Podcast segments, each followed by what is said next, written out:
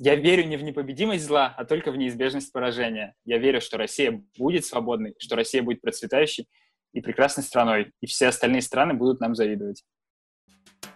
Всем привет, меня зовут Глеб. Я люблю общаться с другими людьми и всегда узнавать от них что-то новое. Здесь мы говорим о том, что интересно нам, что нас волнует и что мы надеемся интересно и тебе. Что не так с нынешними чиновниками? Почему их нужно менять и какой должна быть прекрасная Россия будущего? Ответить на эти вопросы нам поможет Сергей Баженов, человек, который в 23 года баллотируется в депутаты. Приятного прослушивания.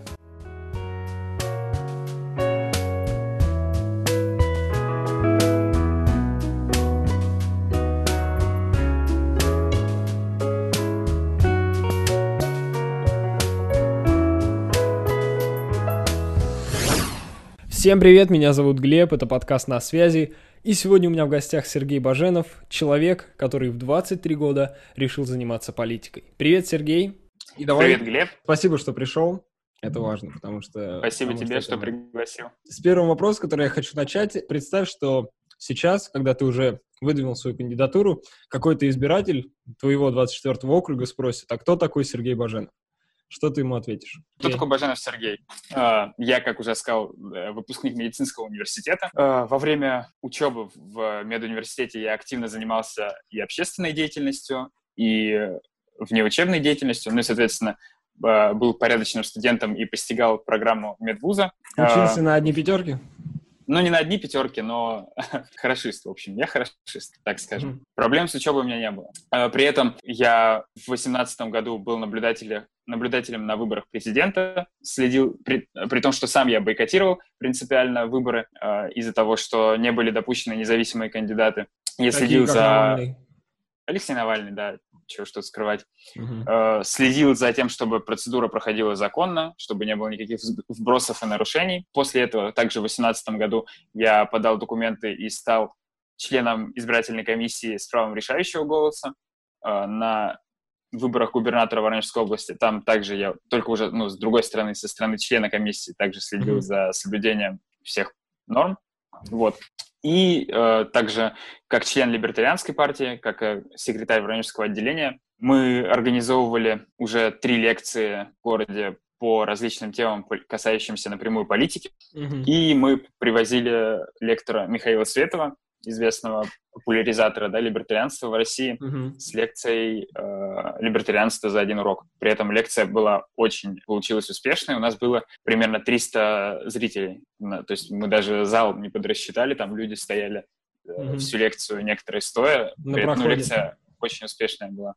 Вот, и э, хочу передать салют своим э, хорошим друзьям. Э, то есть еще, мне кажется, важным таким моим проектом, то есть, ну, он не совсем касается политики, да, но, думаю, стоит про него рассказать. Mm-hmm. На шестом курсе, то есть, когда я... В медицинском есть ряд серьезных проблем, да, э, образовательных в основном. Ну, э, в общем, мы запустили проект, э, запустили проект, паблик, да, ВКонтакте, называется 150к в год за. То есть это сумма обучения, которую платят студенты на коммерции. И mm-hmm. там мы с юмором э, как бы рассказываем о проблемах нашего вуза. И у нас уже почти 2000 подписчиков, там собралось хоро- прям классное сообщество, больше 100 человек, в котором мы активно обсуждаем, да, э, проблемы нашего вуза, предлагаем какие-то решения. И уже идет и диалог да, с администрацией, и ряд проблем реально был решен вот, через mm-hmm. этот канал. То есть mm-hmm. я считаю это важным. Передаю привет 150к. 150к в год за. Да. да.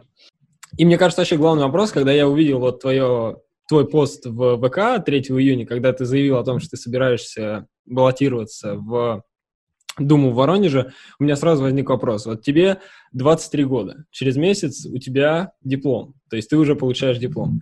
И почему ты все-таки решил пойти в политику именно в этот момент, вот сейчас, когда ты, в, в принципе, можешь уже на какую-то работу устраиваться? Uh, ну, такое отступление, да, чтобы люди понимали контекст медицинского да, образования и вообще карьеры медика. То есть после окончания медуниверситета можно работать только участковым терапевтом. К сожалению, в нашей системе работа участкового терапевта во многом стала таким медицинским менеджером, который просто да, принимает и распределяет уже по узким специалистам пациентов. Это да, совершенно неправильная система, потому что первичное звено должно быть ключевым звеном в оказании медицинской помощи. У нас это не так, к сожалению. и для того, чтобы получить узкую специальность какую-то, чтобы работать кем-то, кроме участкового терапевта, нужно еще два года учиться в ординатуре.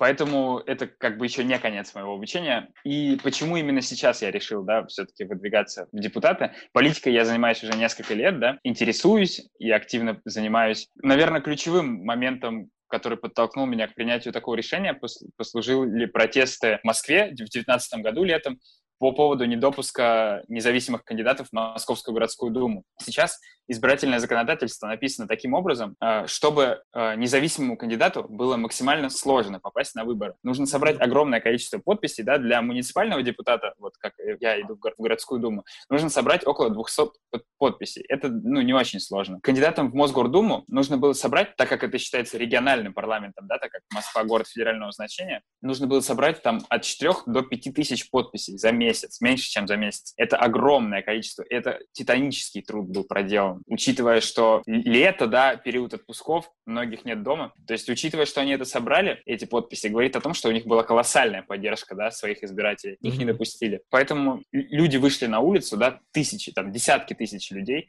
вышли на улицу, э, отстаивая свое право, да, избирательное право. Многие попали под арест, некоторых людей завели уголовные дела, совершенно незаконные, по беспределу. Угу. Э, и люди все равно, зная, что существует такая угроза, они выходили на улицу отстаивать свои права. Я считаю, что это потрясающе. Всегда важно бороться за свои права. И тогда вот я принял решение, что, наверное, следует тоже попробовать избраться и менять свой город к лучшему таким образом. Именно уже с 2019 года ты предполагал, что, скорее всего, ты будешь избираться в 2020 году. Да, но я, то есть, долго обдумывал эту мысль, разговаривал там со своими товарищами, да, обсуждал, то есть, вообще, возможно ли это. Мы прикидывали, во сколько это примерно денег обойдется, да, потому что, то есть, избирательная кампания стоит денег, да, чтобы проводить, да. сможем ли мы потянем своими ресурсами, там, сбор подписей. В итоге мы пришли к тому, что, да, вполне возможно можно провести кандидата, uh-huh. и что надо пробовать. Я, я сам ездил в Москву в тот день, то есть в самый круп, на самый крупный митинг 27 июля. Я видел все это своими глазами, да, как людей, которые по своему конституционному праву вышли мирно без оружия, да, 31 статья Конституции, защищать свои интересы. Их э, влачили в автозаке. Там вообще Москва выглядела так, как будто она была на военном положении. То есть вокруг Тверской стояли армейские палатки натурально, какие-то грузовики с огромными антеннами для того, чтобы глушить связь. Но это, это выглядело как будто Оруэлл, вот э, экранизация Оруэлла на самом деле. И это выглядело жутко. И при этом вот эти огромные ряды Росгвардии, да, космонавтов, они, я помню, прям вот картина, да, у меня перед глазами, мы стоим в Столешниковом переулке, там куча людей, да, протестующих, и вот напротив нас стоит такая же куча росгвардейцев, и у них вот эти шлемы, да, космонавтов блестят на солнце, и вот мы стоим такое противостояние, да, друг напротив друга. Это, это жуткая картина. И да, людей избивали. Посмотри, ну, кто не видел, посмотрите кадры, да, с этих митингов. Людей просто зверски избивали дубинками. И в отличие, да, от тех же протестов, которые сейчас происходят в Америке, да, в России протесты, это самое вообще мирное действие, которое только можно представить. Представьте, идут в себе там 50 тысяч человек по улице, они идут, и после них не остается ни одной разбитой витрины, ни одной жертвы там, да, ни одного столкновения с полицейскими полицейскими не было. И при этом все равно людей арестовывают, на них заводят уголовные дела по массовым беспорядкам, при том, что всем очевидно, что никаких массовых беспорядков в тот день не было. И мы имеем то, что имеем. Это, конечно, возмутительно, и такого не должно быть. Окей, давайте перейдем к тому, вот в какой момент ты решил именно баллотироваться в Воронежскую городскую думу, и были ли у тебя какие-то сомнения насчет того, что да может быть все-таки еще рано, может быть я еще не готов для того, чтобы баллотироваться? Не, не слишком ли рано? Нет, однозначно я не сомневался, потому что я считаю, что однозначно я смогу достойно выполнять свою роль да, как депутата, потому что те люди, которые сейчас там находятся, совершенно ничего не делают для города. Ну, ты знаешь своего депутата по своему округу. Я не знаю ты ни одного депутата. Хоть одного, да, депутата городской думы, хоть кто-нибудь знает. Да никто не знает, потому что эти люди сейчас сидят просто и единогласно голосуют за принятие бюджета. Все. Это ненормальная ситуация. То есть э, долгие годы, да, то есть я об этом говорил предвыборно в своем ролике, когда выдвигался кандидатом, многие годы нас убеждали, да, через телевизор, через через такие какие-то сигналы, да, которые нам посылали, что вот политика — это грязное дело, давайте отдайте ее на откуп нам, мы тут все сами решим, как бы, mm-hmm. а вы просто живите. И был такой консенсус, да, такой договор негласный с властью, что э, люди не лезут в политику, но за это им обеспечивается, да, такая стабильность, да, там, зарплата, более-менее мирная жизнь. И вот этот вот консенсус, он начал рушиться, да, и люди понимают, что им уже и стабильности, уже нет стабильности, да, потому что люди реально нищают. Более 20 миллионов, по-моему, в России за чертой да, бедности живет. Да, да, да. То есть э, реально в нищете. Никакой э, социальной защиты нет, возможности защитить свои права нет, и при этом еще и политических прав тоже нет. Люди понимают, что начинают уже подозревать, что что-то не то. А знаешь еще, вот я хочу тебя спросить, видел ли ты смысл в этом во всем? То есть не было ли у тебя ощущения, что, ну окей, а, выдвигаться в Думу, но, во-первых, фальсификации, во-вторых, фальсификации, в-третьих, недопуск. То есть uh-huh. сталкиваться вот с этим совсем у тебя не было желания, потому что ну, это просто бессмысленно даже в этом участвовать. Как у любого да, э, человека, который в России занимается политикой независимой, э, да, случаются такие моменты, когда опускаются руки, и ты думаешь, ну вот, ну, ну я занимаюсь этим уже несколько лет, да, там постоянно как-то пытаюсь людей просвещать, да, рассказывать своим друзьям о том, чем мы занимаемся, да, там. Ты приходишь наблюдателем на президентские выборы и думаешь, ну, ну не может же, вот, чтобы правда голосовали за Путина 80%, и потом mm-hmm. ты сам следишь за честным подсчетом голосов, следишь, чтобы не было, не было фальсификаций, и видишь своими глазами, что за Путина голосовали 80% голосов. Это, это, ну, это ужасно, больно, и вот прям весь следующий день я просто лежал в кровати и думал, господи, ну почему так? Вот, зачем я вообще все это делаю? Это без безвыходно. И это то чувство, которое власть осознанно хочет нам привить. И за Путина голосуют 80% не потому, что 80% поддерживают Путина, а потому что просто власть не позволяет появиться конкуренту, который мог бы серьезно против, противостоять Путину. Да? И вот не допустили Алексея Навального на выборы, это один из этих признаков. Поэтому, да, я считаю, что важно вести политическую деятельность, в том числе баллотируясь на выборные должности. Да, фальсификации возможны, но э, люди переоценивают возможность фальсификации. То есть это далеко не основной механизм удержания власти сейчас. Основной механизм — это привитие как раз вот апатии людям, да, э, мысли о том, что невозможно ничего изменить. Это не так. Все возможно изменить, mm-hmm. и мы это изменим. И третье, да, мы допускаем, что нас, возможно, незаконно не допустят на выборы, но даже из этого мы мы сможем сделать полезную историю о том, что вот смотрите, независимого кандидата, который честно собрал подписи, не допустили на выборы. И то есть, но я, конечно, эту рассчитываю... историю в Воронеже, то есть чтобы да, однозначно, то, что, что вот это, это рядом с вами. Это очень сильно влияет на людей, да, как раз в Москве похожая история. Я раз, общался с некоторыми кандидатами, да, с Юлией Галяминой в том числе, э, о том, что очень сильно влияет на людей то, когда они лично, да, ставили подпись за своего кандидата, они знают этого кандидата, и им говорят, да, вот что, представь, вот ты оставил подпись за своего кандидата, да, там, за какого-нибудь своего близкого друга, который ты знаешь, что он учится в твоем вузе. Баженов. Да, например, э, и тебе говорят, а ты мертвый. по, по базам паспортов ты мертвый, и ты не оставлял за него подпись. И ты говоришь, ну как так? Ну я же вот сам своей рукой оставлял. И это очень важная история, понять, что это вот касается именно тебя.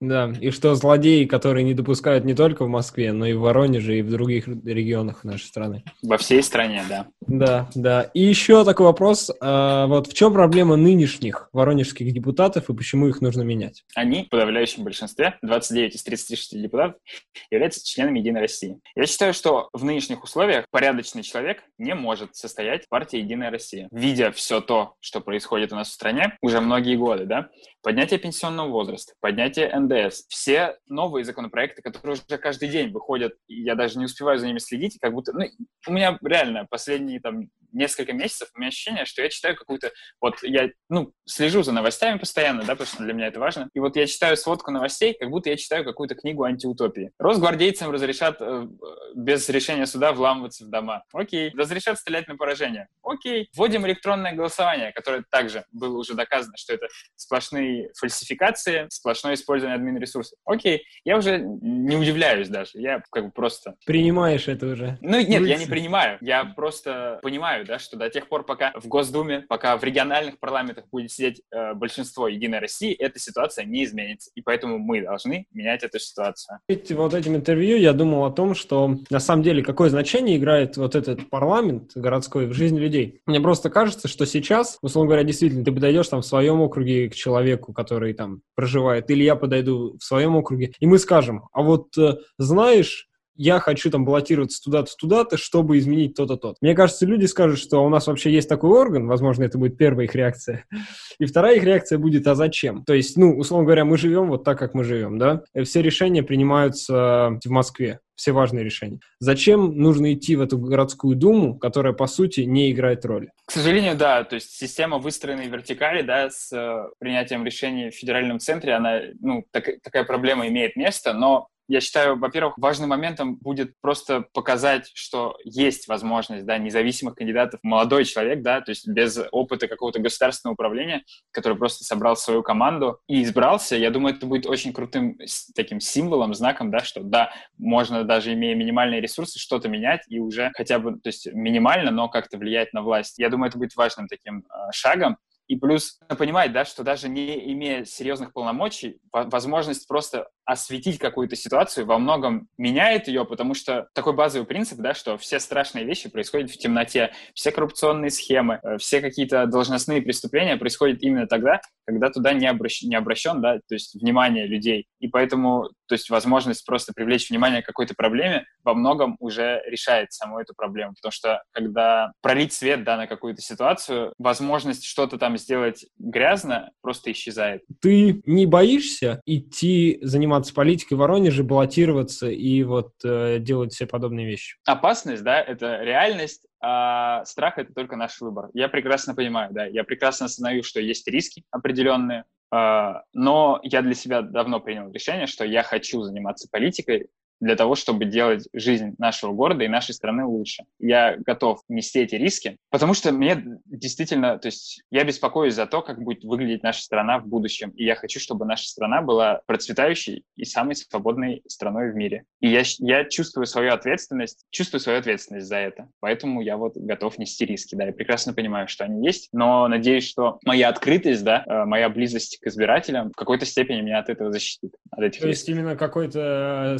сверх произвольно тобой провести будет сложнее, если избиратели будут близки с тобой. Надеюсь, что да, надеюсь. Надеемся, надеемся, Сергей.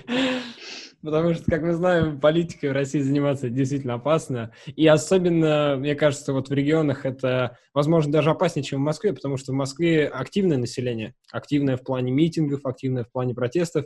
А в Воронеже, условно говоря, ресурсы, там, МВД и все такое у власти есть, но население более пассивное. И вот вероятность да. здесь какого-то беспредела, она выше. Такая проблема есть, и вот как бы то, о чем ты говоришь, опять же, нас наталкивает на мысль о том, а, почему, да, в России нет, то есть важный такой часто встречающийся аргумент, да, лоялистов, сторонников власти, это типа, если не Путин, то кто там, если не единорос, то кто? А, да кто угодно, просто сейчас система выстроена так, что люди, которые могли бы что-то изменить, да, и быть конкурентами, вот, представителям власти, они просто боятся, потому что они прекрасно понимают, что, да, есть риски, что тебя посадят, что тебя арестуют, что тебя изобьют там, и бог знает, что еще с тобой сделают. Именно потому, что система выстроена таким образом, а не потому, что у нас нет людей, которые бы могли составить конкуренцию представителям власти. У нас прекрасные, умные люди, деятельные, которые готовы и хотят менять свою страну к лучшему. Просто им мешают это делать. И давай еще, знаешь, о чем поговорим теперь? О более такой идеологической части твоих взглядов. Вот опиши свои взгляды политические людям, которые совсем с тобой не знакомы. Вот именно какой uh-huh. ты с точки зрения, какой ты видишь вот Россию в ее, как говорится, наилучшем представлении с твоей точки зрения? А, я либертарианец, а, гордо заявляю. Многие не знают, что это за идеология. То есть в двух словах ее можно объяснить так. То есть это политическая и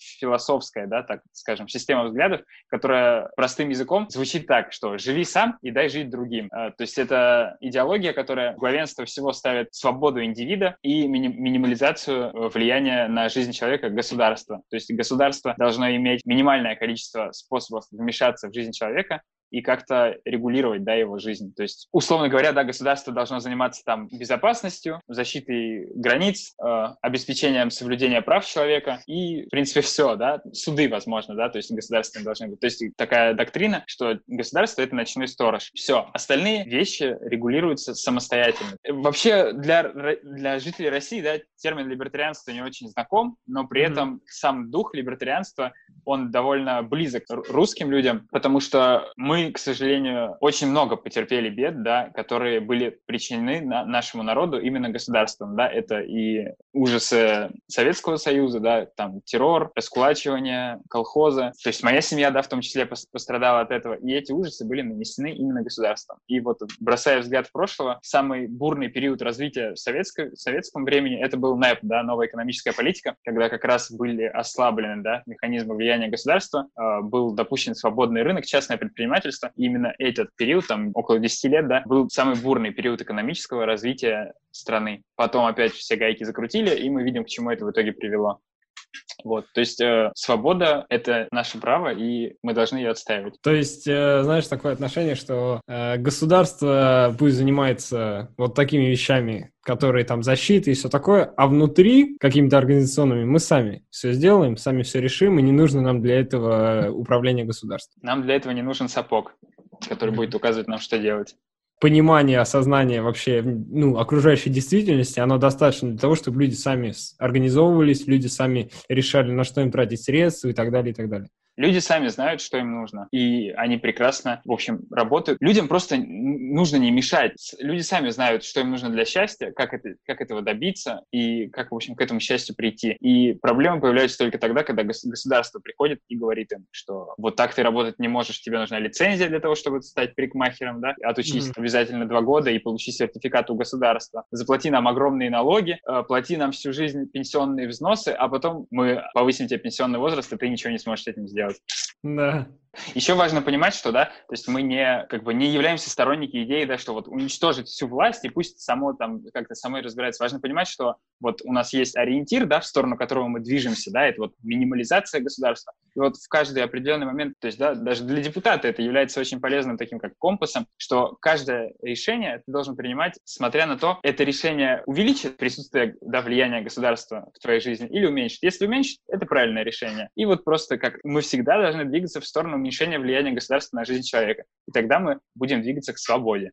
И еще вопрос, э, который касается смены вот этих настроений общества. То есть, опять-таки, что три года назад сложно было себе представить, что такая бурная политическая жизнь будет происходить.